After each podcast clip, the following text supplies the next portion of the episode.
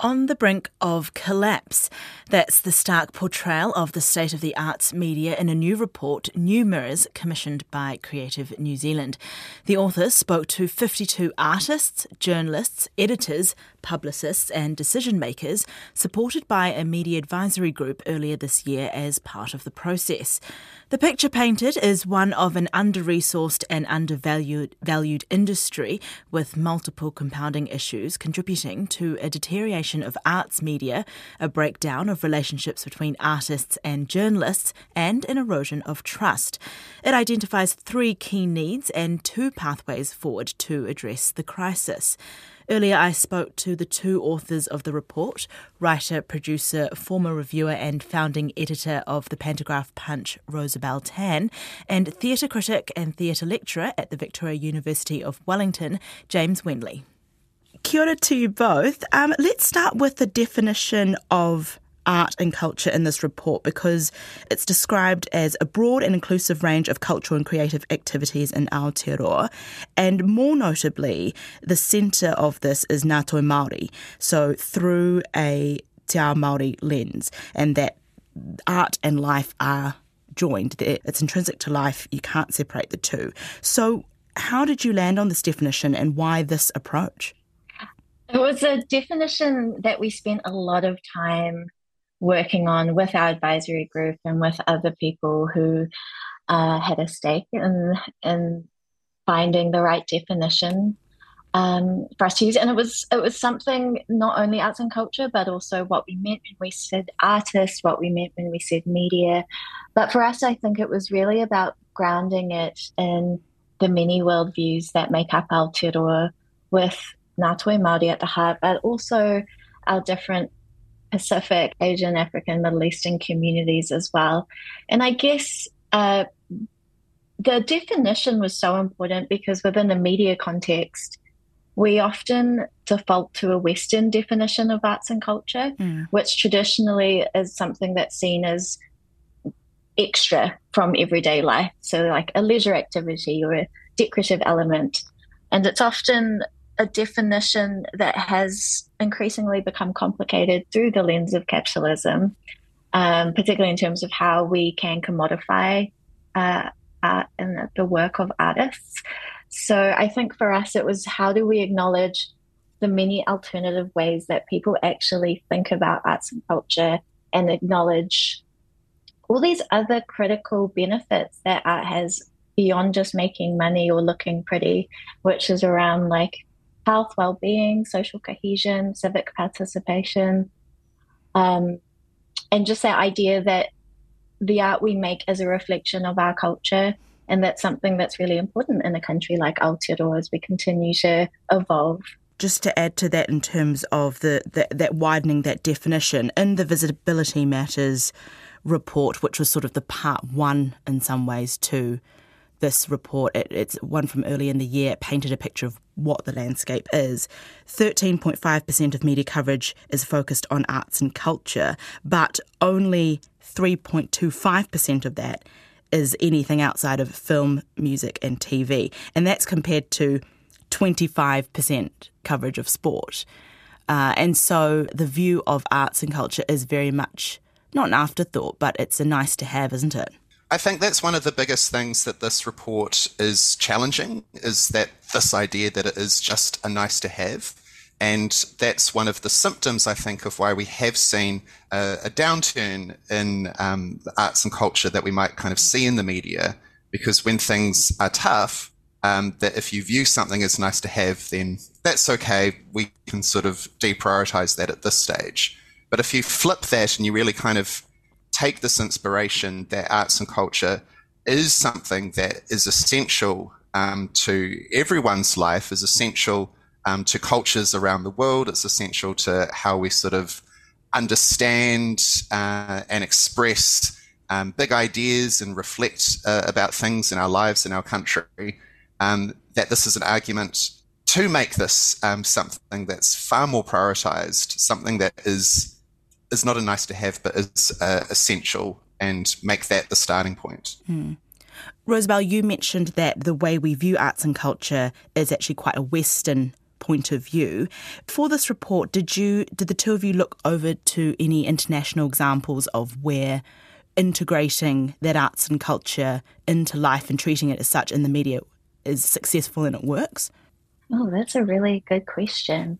We did look at what was happening happening internationally in terms of what other media organizations and I suppose arts advocacy organizations were doing um, mm. in terms of strengthening media coverage. But I feel like from what we saw, there were similar issues everywhere. I'd agree with that.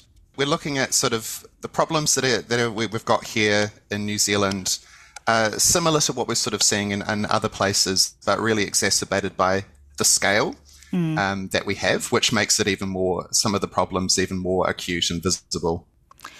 What I would say as well, though, is that within Aotearoa, there are a lot of media organizations that are doing it already and doing it well, like Whakaata Māori are a great example where that delineation doesn't exist within the organization. Mm. Um, stuff stuff that like TVNZ might call an arts program was not mm. um, categorized in that way. So, yeah. Well, for this report, you spoke to, you know, 52 artists, journalists, editors, publicists, decision makers, and, and some of those from Whakaata Māori said, yes, when there is an art story, it's not an art story. It's just a story that happens to be about yeah. art and it's not treated as a end of the bulletin or end of the program kind of story. It's just within the mix. The last two decades in particular, there has been a deterioration of arts media. You know, it's under resourced, under strain. And while the internet has been this amazing development for for more people to have a platform, for more people to have a voice, especially those who wouldn't normally. And it's also unlocked this sort of online publishing.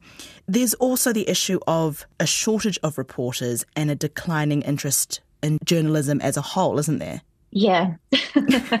um, yeah, it was, it was a very stark picture that that chapter painted. And it was, I think, it will be no surprise to anyone who works within the media industry, but I do think it was very valuable to write that for an art sector audience because I think that often artists and people who work within the cultural sector don't necessarily get an insight into how media are struggling and mm. they often give off the perception that actually media is doing quite well. um, this idea that, especially in this particular context, when we're talking about the cultural sector and the media industry, they're two completely under resourced and stretched um, sectors who don't necessarily have the time to go and read a report about another sector that mm. they're collaborating with or trying to work with. Um, so I think just being able to compile some of those stats was really valuable. Even like I work at the fringes of media and I some of those stats were still so alarming mm. to see, like um, the way the number of journalists working in Aotearoa halved, more than halved between 2006 and 2018. Yeah, dropped by 52%. A, yeah, it's drastic. Um, and I think the media is still trying to find a sustainable business model going forward. They still haven't really recovered from that Web 2.0 boom. That 52% figure is up to 2018, so that's before COVID. And during COVID, we saw, you know, advertising money fell away, magazines were sold off, NZME had redundancies, Sky TV cut almost 200 jobs. Then we've had another three years where it's been another struggle. James, I want to talk about the it's not just reporters in art reporting in the media, but also within the industry, the bridges between artists and journalists, that's also breaking down and falling away. Well, I think because we have lost the, the, the really good structures in place where you get consistent, high quality um, arts reporting across um, different media and lots of organizations that maybe would have um, their hat in the game. Um, once you start to erode that, um, that's, I think, in in the the people, some of the people that we talked to, um, reflected that there has been a bit of a, a breakdown in trust um, between the arts community and media, um, and I think that sort of goes back to um, I guess sometimes coverage can be a bit shallow. It can just be here's uh, the event that's going on.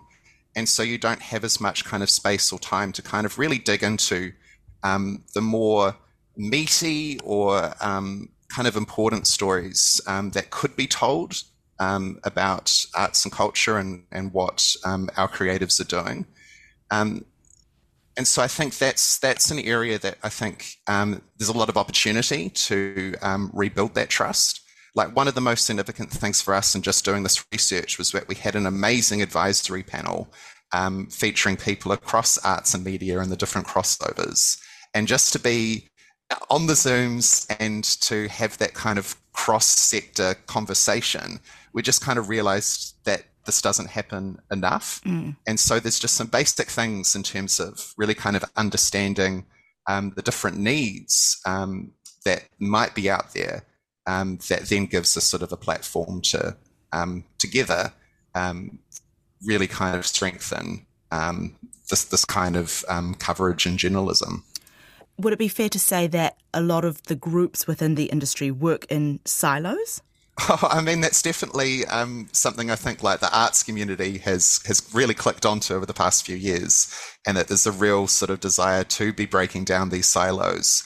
And so I think this is also um, another opportunity um, for that and it makes complete sense when you know everyone is just uh, including arts including the media is just so focused on trying to survive and get through you know crisis after crisis um, that you do lose that opportunity to reach out beyond the silo.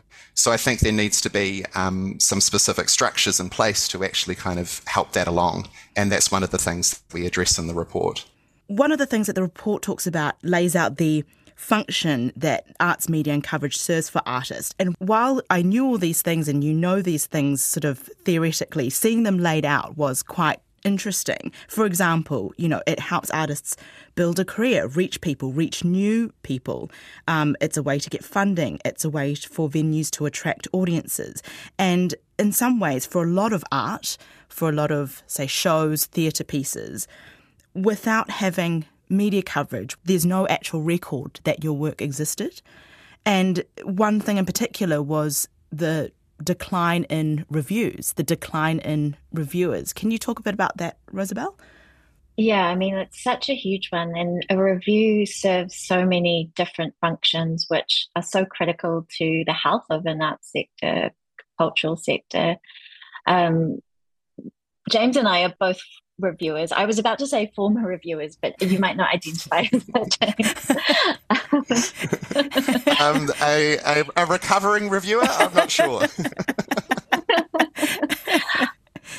Um, but suffice to say, it's something that we both truly, deeply believe in, not only because it documents some, I mean, we both reviewed theatre, um, and so theatre reviews in particular are documenting something that otherwise becomes a ghost. You have no actual memory of it. There's not a piece of uh, like a tangible piece of art that remains, for example.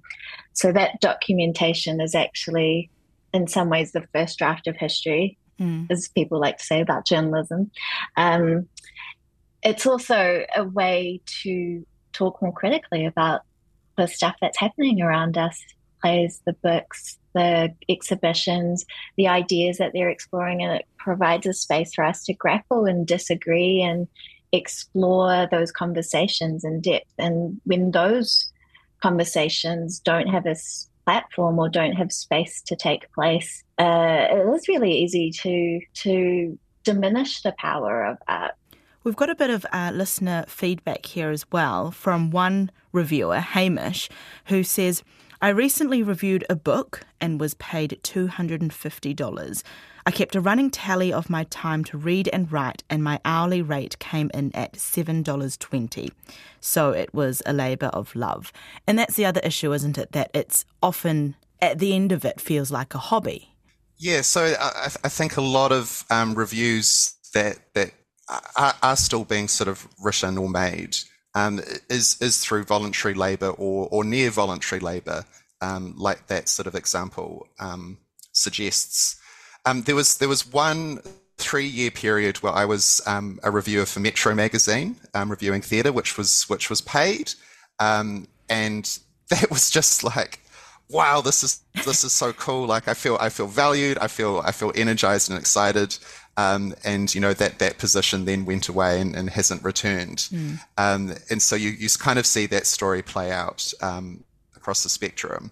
Um, and you've got like great on, online platforms um, that are that are still doing it. Um, but because you don't have that kind of consistent uh, resourcing, um, people burn out, people drop out, and you don't then kind of get that um, continued kind of like record and discussion and mm. growth mm. that you might otherwise. The low pay is such a massive issue because it privileges people who can afford to make reviewing a hobby of theirs, basically. Um, and it also means that when you're trying to create space for other voices to review things, it's a really hard ask. And often people feel like it's not worth the tiny sum to potentially compromise relationships that they have within the sector. So that's a whole nother conversation. That that's exactly that's the flow effect, isn't it? If you're only a one of a small pool of reviewers, you're going to feel pressure not to bag on something because the industry's so small. You'll probably see them the following week at something, or you may need to collaborate with them further down the line. So there's this sort of pressure to do only positive reviews, isn't there? I think there's also often a misconception that a negative review is not a supportive review. Whereas I think if you're writing critically and not necessarily gushingly about a work, you've taken way more time to actually grapple with what that artist was trying to do, what they were trying to say, and whether they've been able to do that. Hmm. There's also like a really great opportunity um, to sort of re-energize um, criticism and, and, and, how we do reviews as well. And there's some like really great kind of thinking um, of, of some of the creatives that we, we spoke to about it doesn't have to always be the same way that we we do this. Um, looking looking for not reviewers but navigators, um, and so I think there's a real kind of I guess opportunity here not only to kind of rethink um, the way that this, these are done, but the kind of like different types and platforms. Um, there's a lot lot of kind of successful um, kind of food reviews that you might kind of see on Instagram.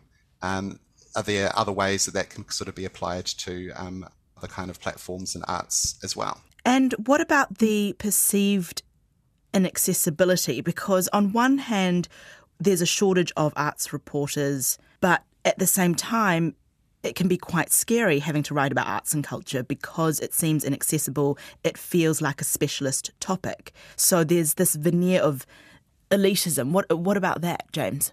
Yes, well, I mean, there's the real skill um, that that journalists have in, in, terms of like making things um, accessible, and I think that's that's kind of one of the great um, needs um, for for arts and culture to have have people that feel um, comfortable and able um, to to be that kind of bridge or or mediator, because I think we are sort of still fighting that perception that that art is elite um, when actually art is for everybody.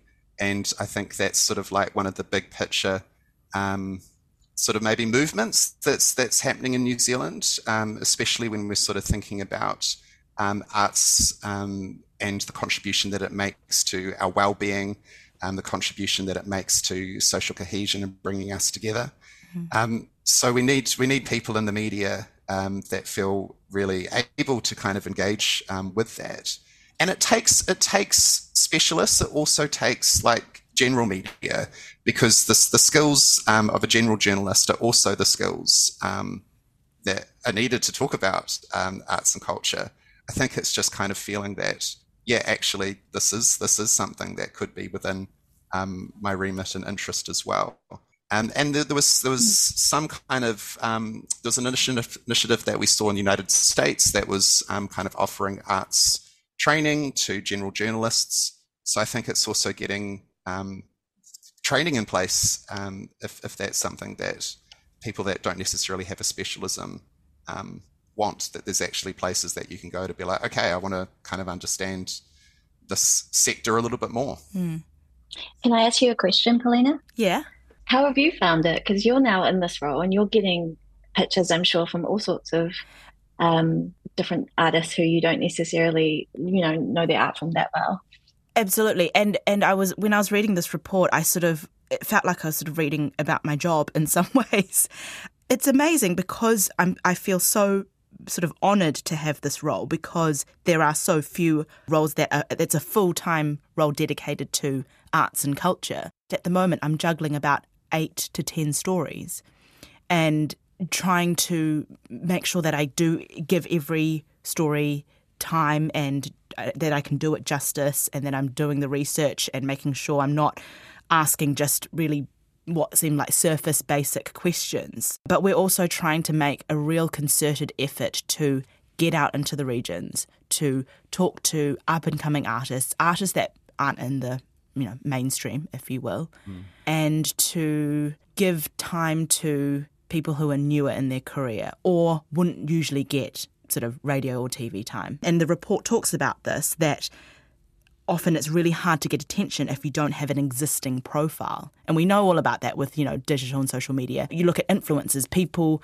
companies want people who have reach naturally that come with reach, come with influence. And that's really difficult if you're a new artist. I just I just observe on that like it is a lot to hold when you're one of the few people that has that specific arts beat. Um, and you know we've got we've got major media organizations that don't have anybody that's kind mm. of empowered and dedicated in that role. So if we had more champions like you um, out there across different media platforms like that's that's the kind of game changer um, that is needed. And that's the kind of thing that we'd love to be able to see because yeah it takes people in, in those specific roles. And that's what we're really kind of missing out on Let's talk about solutions. We've painted a pretty stark picture here.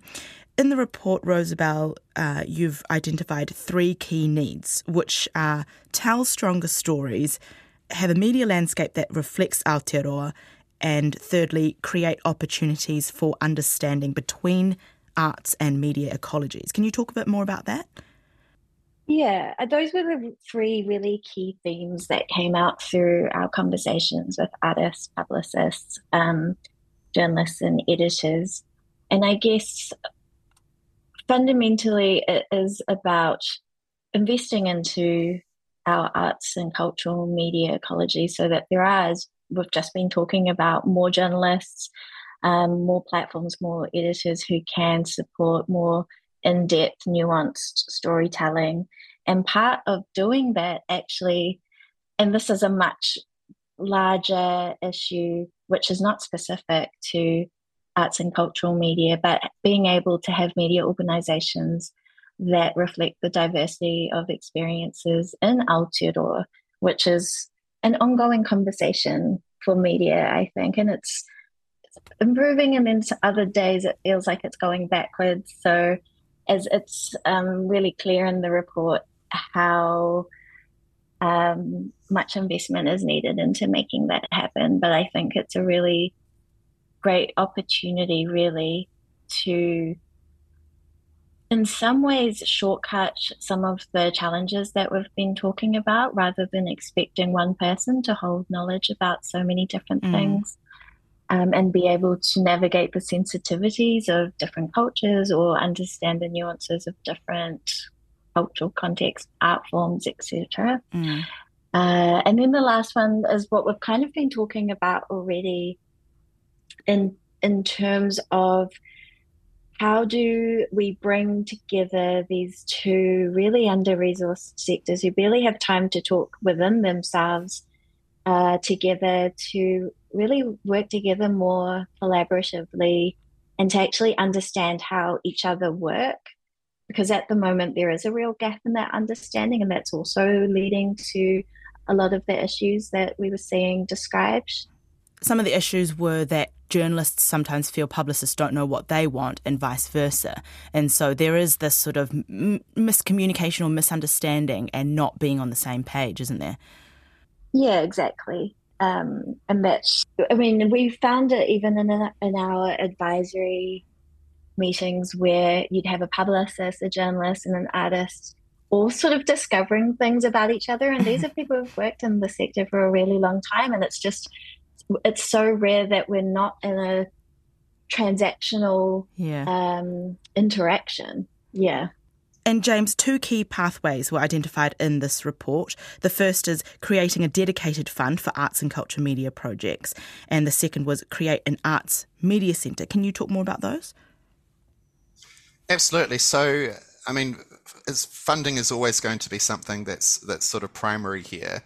Um, there are existing ways that arts media can get public funding. Um, so there's arts coverage that gets funded through Creative New Zealand. There's the New Zealand on air mechanisms um, as well. But we sort of found that those aren't working effectively, especially when you have um, media publishers or platforms that are competing in the same Creative New Zealand rounds as the artists that they're looking to cover.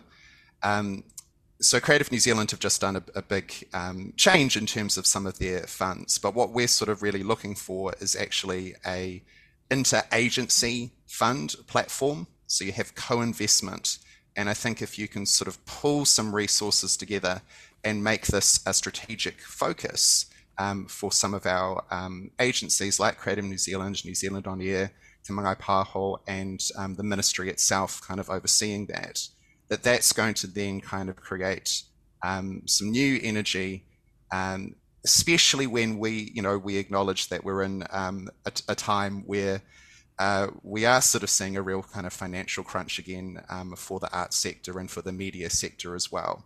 So I think it's being able to better use existing resources and what we've been missing the whole time is actually just having this as a strategic focus. But I think if we're understanding that this is something that's strengthening arts and culture media is going to lead to a much healthier arts ecosystem overall and then the kind of benefits that that has on like a national um, level as well. So that's the first thing that we're, we're sort of seeing the need for is this dedicated interagency fund. The figure that the report had was about $5 million is that correct well, we thought that's, that's a realistic sort of ask and place to start, um, especially especially when it's it's maybe pooling some existing resource, mm. um, and then kind of seeing what what it, what extra investment um, might be able to be achieved there. And the second pathway is the Arts Media Centre, which is based on the Science Media Centre. Yeah, so we we we find uh, a lot of inspiration in what the Science Media Centre has sort of enabled for the the quality um, and expertise of science reporting in our media, and we we saw sort of how important that was um, over over the pandemic, and that's that's a organisation. It's it's funded by um, MBIE, and uh, is sort of, I guess, has that mandate to really kind of support media and also scientists and bridges that gap. So we need to kind of take a version of that, uh, adapt it for arts and culture media sort of context, but have this as a place that can really be invested in bridging the gaps um, between media and arts. Um, really kind of have uh, various training, advocacy, uh, a network um, if a journalist is like, I would love to be able to cover this story, but I don't know who to talk to, mm. this can be sort of the first place that holds some of that knowledge. And it'd so be it's, having it's really kind of and it'd be having a list of you know the go-to spokespeople it's who's an expert on this particular topic which would you know take away some of the fear around the reporting yeah i think so like this is this is just very vital infrastructure um, that is sort of missing missing from the picture right now. Mm. So if we could get this across the line, I think that would be a really kind of fantastic long term investment to really kind of support this vital area. That was Rosabelle Tan and James Wenley, the co authors of the New Mirrors report on the state of arts media in Aotearoa.